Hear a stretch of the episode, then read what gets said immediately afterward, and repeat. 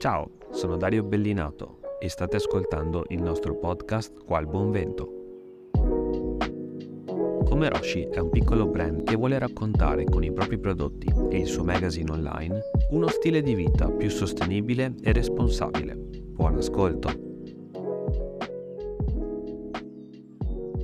Ciao a tutti ragazzi e ragazze, io sono Bob di Beyond Ordinary Borders e vi do il benvenuto in questo nuovo video in collaborazione con gli amici di Comeroshi. Sebbene la prima cosa che ci viene in mente pensando al sollevante possano essere bellissime costruzioni tipiche in legno, lunghe catene montuose o paesi immersi nel verde, chiunque l'abbia visitato anche solo per un quarto d'ora in tutta la sua vita non avrà potuto non notare la quantità esorbitante di plastica in ogni dove. Vi faccio un esempio pratico per farvi comprendere un po' meglio il problema. Poniamo che siate in giro sotto il sole cocente di un agosto giapponese e che vogliate fermarvi a rifocillarvi ad un combini, il loro tipico market 24/7. Magari decidete di prendervi un bento già pronto, un frutto e una bella bibita fresca. Anche solo con questo setup di acquisti, direi molto basico, vi troverete in mano il bento avvolto in plastica, la frutta impacchettata singolarmente nella plastica, una bottiglietta, possibilmente di plastica, il tutto suddiviso in due gusti differenti tra caldo e freddo, entrambe di carta. No, mm, sto scherzando, ovviamente sono sempre di plastica. Questo esempio serve a farvi capire dove si origini il problema, perché se per l'acquisto di un pranzo al volo mi trovo in mano 5 involucri di plastica, provate a calcolare cosa vi portereste a casa facendo la spesa per la settimana. Non a caso il consumo pro capite di questi materiali in Giappone ammonta a 30 kg, portandolo ad essere il secondo paese al mondo in classifica, dopo l'America, che detto tra noi non mi stupisce nemmeno troppo. Ma per capire come tutto questo si trasforma in un problema, continuiamo con il nostro esempio di prima. Vi trovate sempre in Giappone, sempre in agosto, e avete appena finito di consumare il vostro pasto all'ombra di una vending machine, quelle variopinte macchinette automatiche giapponesi che si vedono sempre in tutte le foto delle viette nipponiche. Vi alzate, raggruppate i 18 quintali di plastica che vi rimane per le mani e fate per gettarla nel cestino accanto alla macchinetta. Peccato però che lo trovate stracolmo e ricoperto di ogni genere di rifiuto. Oibò, vi tocca andare a cercare un altro cestino, ma dopo diversi minuti di camminata non ne vedete neanche l'ombra. Ebbene sì ragazzi, in Giappone i cestini pubblici sono più rari di un salaryman in vacanza.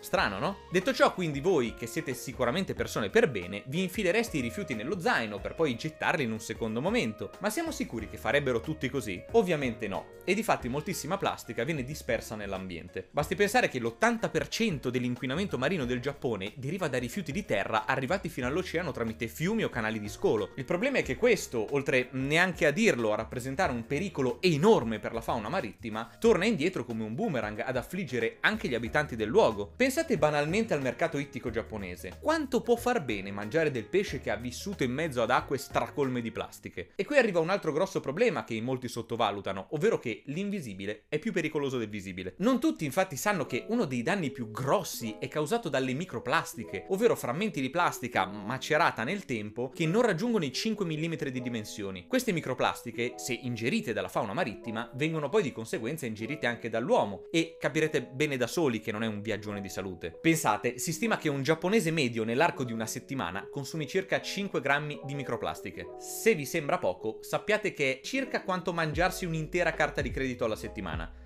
cosa che io acquistando online riuscirei a fare tranquillamente. Comunque il Giappone si è mosso per iniziare a riciclare sempre più materiale, in modo da toglierlo dalla strada, e le grosse aziende stanno cercando soluzioni valide per fare la loro parte. Ad esempio la Suntory, azienda produttrice di una vasta gamma di beveraggi giapponesi, ha investito circa 500 milioni di dollari per iniziare un passaggio alle bioplastiche, ovvero quelle che non hanno origine fossile, nonostante questo tipo di materiale rappresenti oggi soltanto l'1% della produzione di plastica dell'intero paese. La stessa Bandai Namco Namco, famosissima azienda di intrattenimento che sicuramente avrete sentito nominare, ha iniziato ad adottare politiche di riciclo nei confronti di uno dei suoi prodotti più amati dai fan. Ovviamente sto parlando dei Gampla, modellini costruibili ispirati alla celebre saga dei Gundam, che forse sono i robottoni più famosi di tutto il Giappone. Essendo questi model kit composti da diversi blister che vengono poi scartati alla fine dell'assemblaggio, la Bandai ha deciso di istituire 190 punti di raccolta lungo il paese, presso i quali gli acquirenti possono consegnare le parti in eccesso anziché gettarle via. Queste vengono poi prese in carico dall'azienda che tramite una tecnologia avanzata di chemical recycling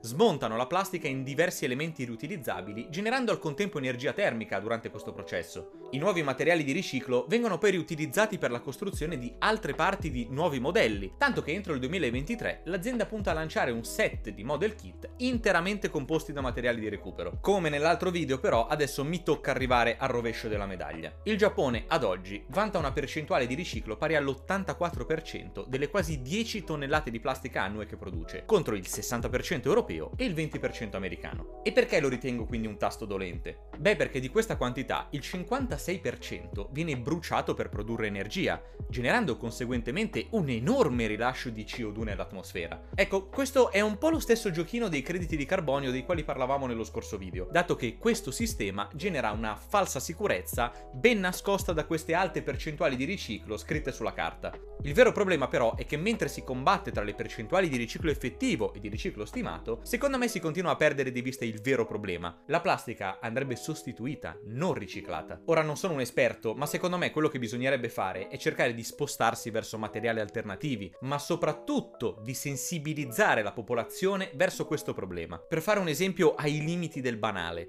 se la gente imparasse a portarsi le borse per la spesa da casa, il consumo di plastica annuale verrebbe abbattuto enormemente, dato che annualmente vengono elargite circa 30 miliardi di buste di plastica ai clienti dei negozi, che fino all'anno scorso venivano consegnate gratuitamente. Oppure basterebbe spiegare ai nostri cari amici giapponesi che la frutta arriva già con un involucro e non va impacchettata ulteriormente. Insomma, ci auguriamo tutti che il Giappone prenda provvedimenti per limitare questo spreco totalmente ingiustificato. Nel frattempo, non ci resta che confidare in quelle aziende che hanno iniziato a muovere almeno i primi passi verso un sollevante un po' più luminoso. Grazie per aver ascoltato il nostro podcast. Trovi tutte le altre puntate su Spotify, YouTube e Apple Podcast. Seguici anche su Instagram per non perdere gli aggiornamenti sulle nuove uscite e gli articoli del nostro magazine online. Se ti va, sostieni i nostri progetti di riforestazione per essere insieme il vento del cambiamento. Alla prossima!